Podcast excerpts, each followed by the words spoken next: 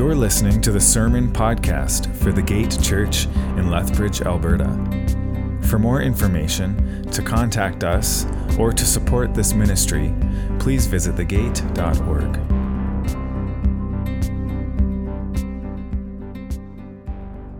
Um, new life in Jesus is what Easter is all about. So I'm just thrilled that we could witness the waters of baptism. And as we move from baptism to the Word of God, I can't help but be amazed by the beauty of what God has done for us. And so we continue to celebrate the resurrection by reading uh, Luke's Gospel. Only seven days has passed since uh, Palm Sunday, if you were with us last week, and yet so many things have occurred. And you may be wondering, why aren't we covering them? Well, we actually did cover them. We had uh, daily readings between Palm Sunday and today in Luke chapter 20 to 23. So if you were uh, wondering what's going on and you're missing out, you didn't do the readings, please uh, go, go find the stories from 20 to 23 because today uh, we are, as, as we've said many times, uh, rejoicing in the resurrection in Luke 24. So if you have a Bible, you can open it to Luke 24, 1 to 12 today, which says, On the first day of the week, very early in the morning, they came to the tomb bringing spices they had prepared. They found the stone rolled away from the tomb. They went in, but they did not find the body of Jesus. They were perplexed by this. And suddenly, two men stood by them in dazzling clothes, and the women were terrified and bowed down to the ground. Why are you looking for the living among the dead? asked the men. He's not here, but he's risen. Remember how he spoke to you when he was still in Galilee, saying, it is necessary that the Son of Man be betrayed into the hands of sinful men, be crucified, and rise on the third day. And they remembered his words. And returning from the tomb, they reported all these things to the eleven and to the rest. Mary Magdalene, Joanna, Mary the mother of James, and the other women were with them, telling the apostles these things. But these words seemed like nonsense to them, and they did not believe the women. Peter, however, got up, ran to the tomb. When he stooped to look in, he saw only the linen cloths. So he went away, amazed at what had happened. This is the word of the Lord for us this morning. One of the things that I love about this passage, there's many, but one of the things that I love is that as we read, it is the unfolding of the resurrection story. What I mean by this is that we do not yet have the complete picture of the resurrection that we as Christians understand in our minds. It's still happening, it's, it's taking shape and becoming clear to the women, to the apostles. It's still unfolding. So I want to look carefully at the reactions of, to the resurrection in today's passage of the different characters involved. And I'm thankful for them because I believe that as we look at them, we can identify and learn from the disciples and what they were experiencing this very first Easter morning. It's very interesting, and so we're going to examine them and, and see what we can learn together. What did Mary and, and the other women expect when they went to the tomb? What were they expecting? It certainly wasn't the resurrection, was it? They were bringing spices to, to put on Jesus' dead body. Any hope that they had put in Jesus was eclipsed by his death and understandably so, right? They were no doubt broken to the core with loss of the one that they loved and followed and believed in. So, honestly, that Sunday morning, as they went to the tomb, they were expecting a dead Jesus, not a resurrected Jesus. They wanted access to the tomb, and I actually have no idea how they planned to move the stone away. Maybe there was a lot of them, and so they could get it away from the opening. I'm not sure. But in any case, God was one step ahead. He solved that problem for them, didn't he? It says in verse 2 that when they got there, the stone was rolled away. And already we're getting excited, aren't we? We're, we're saying hallelujah.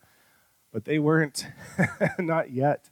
The empty tomb was not an exciting thing, it was perplexing, it was confusing and troubling for them. Where was the body of Jesus? He's dead after all. He was supposed to be in the grave, and so, that, so they were perplexed. This matters to us, to me, because if the disciples need convincing on Easter morning of Jesus' resurrection, I want to say that it is fine that we may also need convincing in our own ways as well from time to time. The disciples were confused and perplexed. They needed to be convinced, they needed explaining about what had happened to Jesus. At first, they were filled with doubt and wonder and fear because they expected Jesus to be in the tomb, but he wasn't there. And I think we are similar to the women at the tomb in, in many ways. We seek for Jesus with our own expectations, right? We come to him with our spices, so to speak, with one thing in mind. We too often look for Jesus among the dead without even realizing that he is risen. Talk more on that as we go. And then there's the apostles back at the house or wherever they were, and the women return to them. They're not willing to believe the women's testimony of the empty grave. They shrugged it off. They say, This is, this is fantasy or wishful thinking. It, there's no way this can be true. They had seen him crucified as well. The word in verse 11 for nonsense refers to the type of speech that a person would have if they were in shock, right? When it says that they believed it was nonsense. Have you ever talked to someone who was in shock? It's, it's like they're talking, but it doesn't really make sense. They're, they're not in reality because of what they've gone through. So, this is what the men are, are placing on the women. it's, it's like they're in shock. It's wishful thinking. They want Jesus to be alive. Of course they do. But he's not. They don't believe. But then there's Peter. Peter who responds a little differently. Now, it doesn't say that he believes the women yet. It doesn't say that he knows that Jesus is raised, but rather that he has to go and see for himself. He has to go and see for himself. So the possibility of a living Savior was enough to get Peter out of his grief or doubt or whatever he was feeling at that time. The possibility caused him to stand up and run to the tomb to see if the women were telling the truth. Peter wanted to see for himself what was going on before dismissing the women and what they were saying as the other guys were doing. Could it be true? Could it be? Uh, someone once compared the invitation to see the empty tomb like receiving a letter in the mail.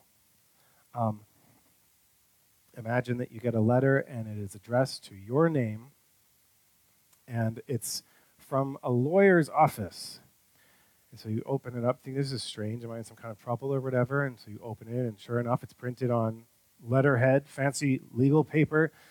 And um, in the description, it's, as I said, it's named to you, and it says, Dear you, uh, this person, a long lost relative of yours, has, has died, and um, they have left their estate to your name.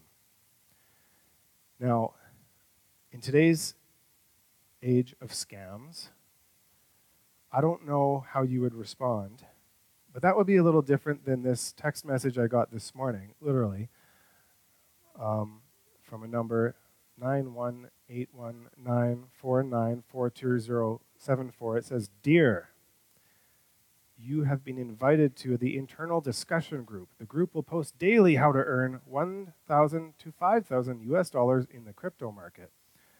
So obviously, I hit one. Yes, please inform me more. No, I'm just kidding. That's a little different. But if you got an actual letter in the mail, the very least you would, I hope you would do is follow up just to find out if it was legit.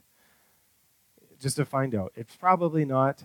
Don't give it, don't give your credit card or SIN number away. Um, but maybe call the lawyer who's on the letter and just say, what's going on?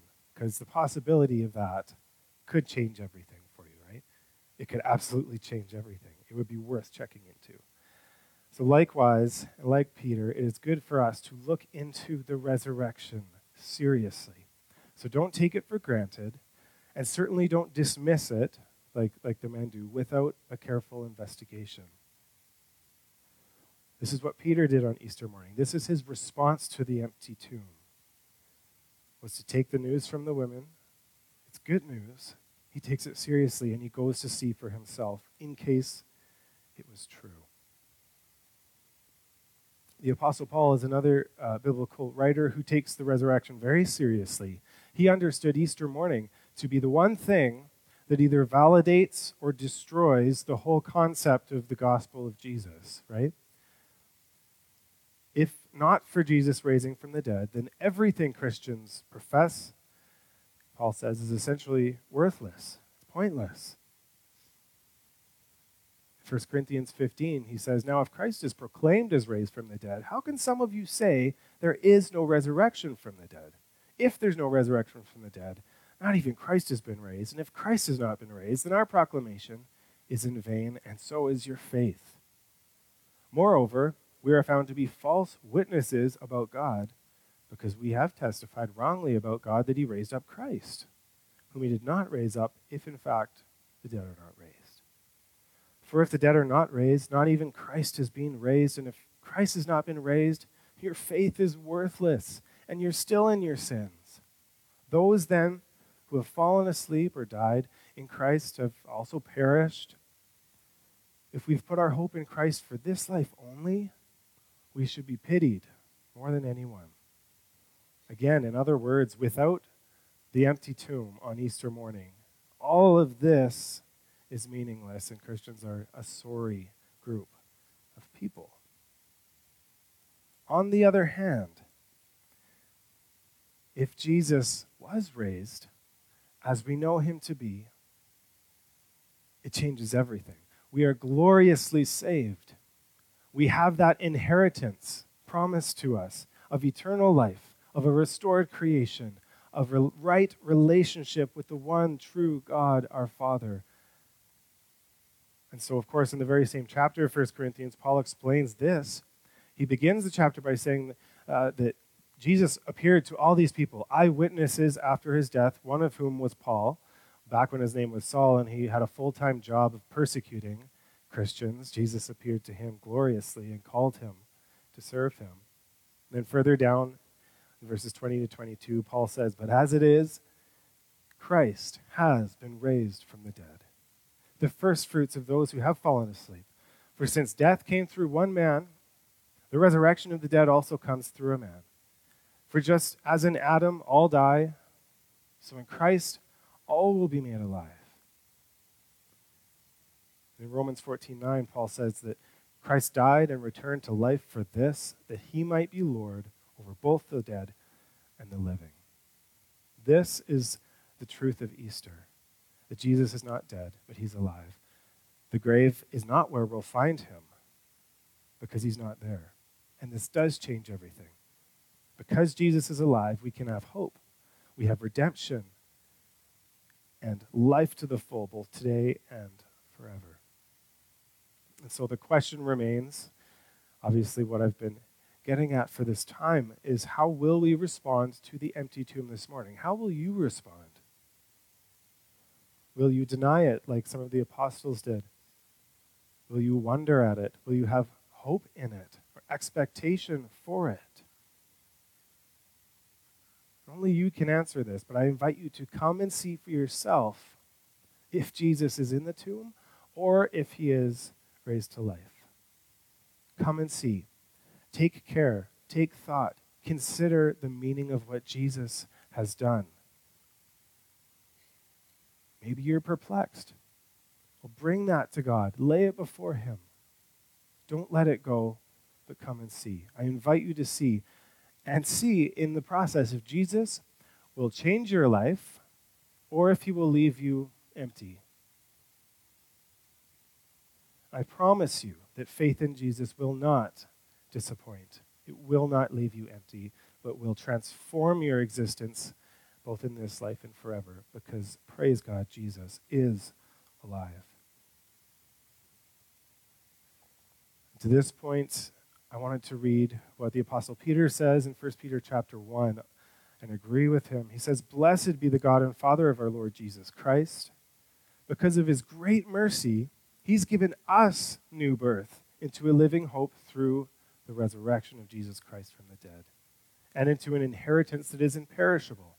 undefiled and unfading, kept in heaven for you.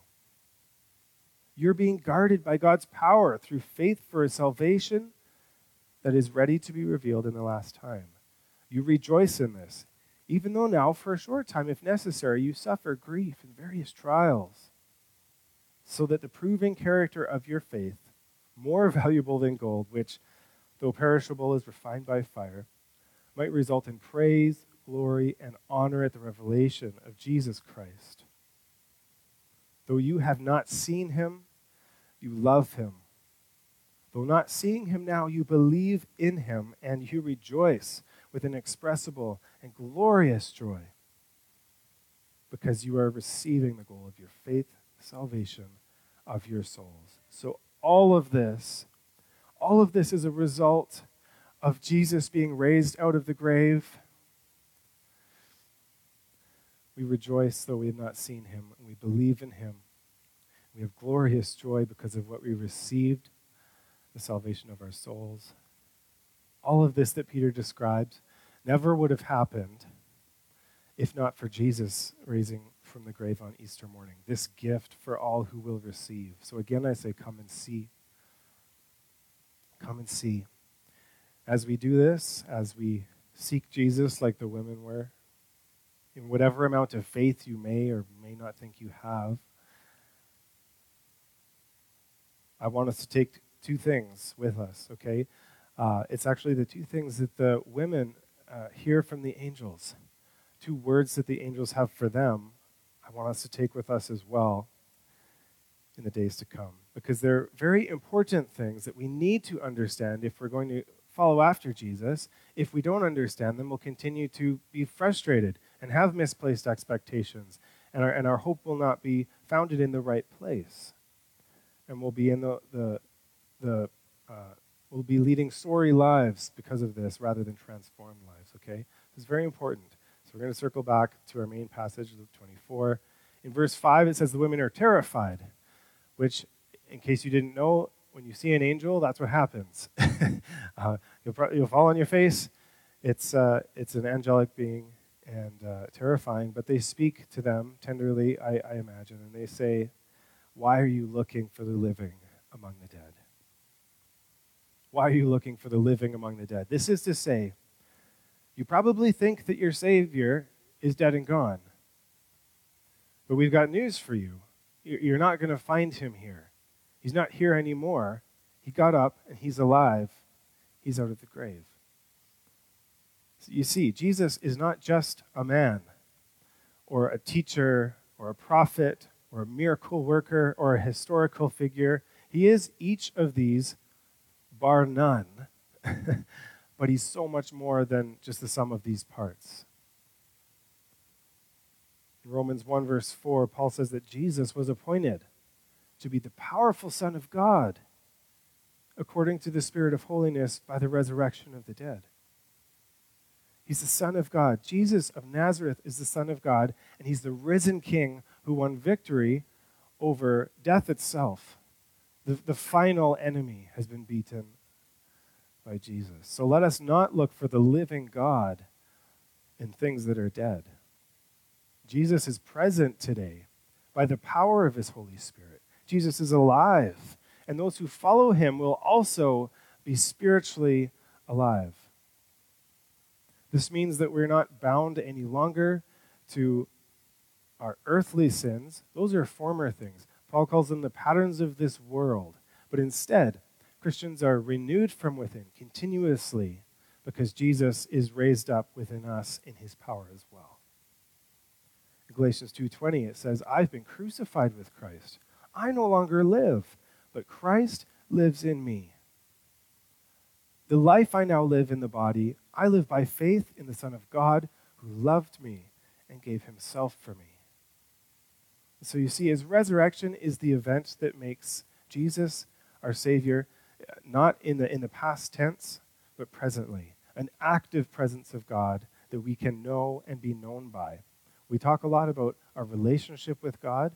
This is why and how it happened, was through Jesus' resurrection. So again, let us trust in the power of Jesus as the living Savior today, as the angels tell the women at the tomb. As we praise Jesus today, we're not praising a dead man in the grave we're praising a mighty Savior who's alive and well and present in spirit as we praise. So again, let us not seek Jesus among the dead because he's alive, This is the first word that the angels give, and I hope that we receive it. And secondly, let us hear the next thing that the angels offer to the women in verses uh, 6 to 8. They say, He's not here, but He's risen. Remember how He spoke to you while He was still in Galilee, saying, It's necessary that the Son of Man be betrayed into the hands of sinful men, to be crucified and rise on the third day. And they remembered His words. They remembered His words. Friends, as we live our lives after Jesus, if we want to follow Jesus, we need to remember his words. This sounds basic, but it is essential. It's absolutely necessary. It is the, it's, it's one thing to say, yes, you know, I love Jesus, I want to be like him, and et cetera, et cetera. But without knowing the truth of God's word, like actively, continuously, in our hearts, again, we're going to continue to be confused. We'll actually still be looking for, probably looking for the living among the dead, as the angels tell them not to do. We need his words. And obviously, the disciples of Jesus had forgot that Jesus had told them multiple times about what would happen. He said quite clearly that he would be handed over and crucified, put in the grave, and raised, and they forgot. But we can't really blame them either for forgetting, can we? Like, honestly, we are so quick to forget. I am so quick to forget. How often do we sin or feel discouraged or afraid or lose sight of what matters because we have taken our eyes off of God's promises for us? We get off track. So while we follow Jesus, the living Savior, we need his truth to teach and guide us. We need to remember it. For every one of God's promises is yes in him. 2 Corinthians 1:20 says, "Therefore we also say amen to the glory of God." So let us be like the psalmist in 119 who says, "I have not turned from your judgments, for you yourself has instructed me. How sweet your word is to my taste, sweeter than honey in my mouth. And I gain understanding from your precepts." Therefore, I hate every false way. Your word is a lamp for my feet, a light on my path. We need to remember what Jesus has taught us as we follow and seek him and obey him. So, once again, today, you're invited to come and see, come and see the tomb with the stone rolled away, to behold the victory that Jesus has won over the grave and to put our hope in it, in the, in the divine truth of a living Savior. May we be filled with the hope as we come to discover that Jesus is alive. Again, as we read in 1 Peter 1, because we have not seen him with our eyes, but we do love him. Though we don't see him now, we believe in Jesus we rejoice with inexpressible and glorious joy even today because we have received the goal of our faith, the salvation of our souls because of the resurrection. Praise God.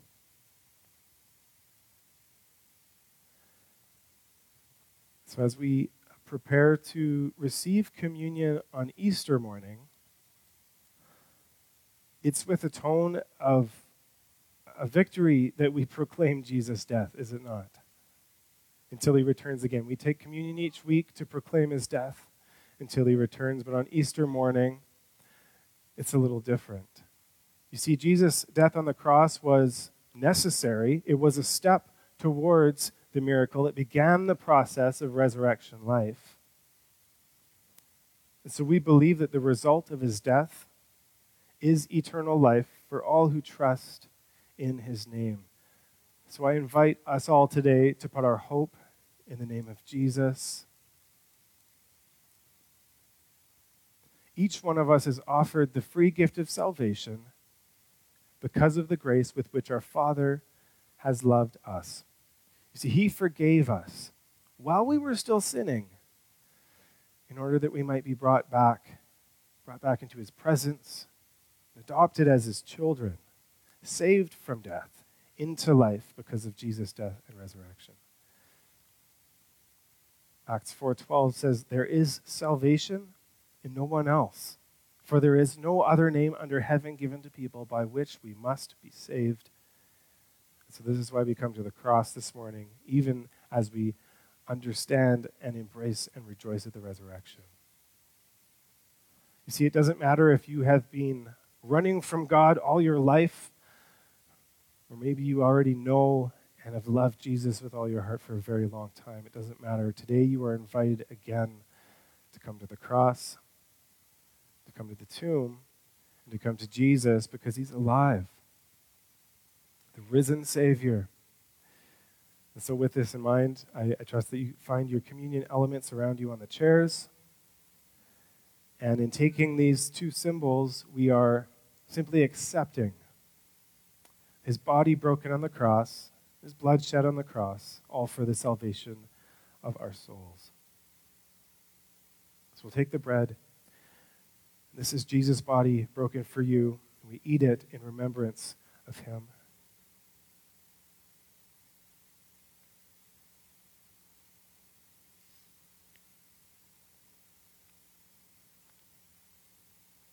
And the cup, this is Jesus' blood shed for you.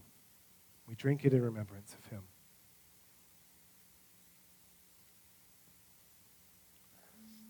Let's pray. Oh, Heavenly Father, indeed we have so much to praise you for. God, you've blessed us with every spiritual blessing in heaven because of Jesus, your Son. God, I can't even imagine the depth and power of your love that you would send Jesus not just to live with us, but to die on the cross, to give up his life, to lay in the grave, and then praise God that he would raise three days later.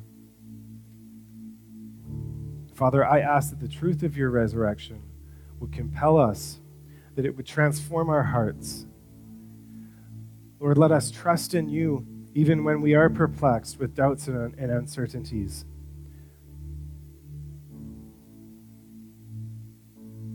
Father, make us a church that is alive because Jesus is alive, Lord, uh, empowered by your Spirit. Let us surrender to the life of Jesus as we follow him, the living Savior, as we remember his promises, your word, God, as displayed in and through your Son perfectly. Thank you for the resurrection. Thank you for loving us in this way, for forgiving us, for showering us in your grace, wrapping us in your arms and bringing us home. We give Jesus all the glory today and forever, and we celebrate everything that he's done and is doing in our midst now, Lord.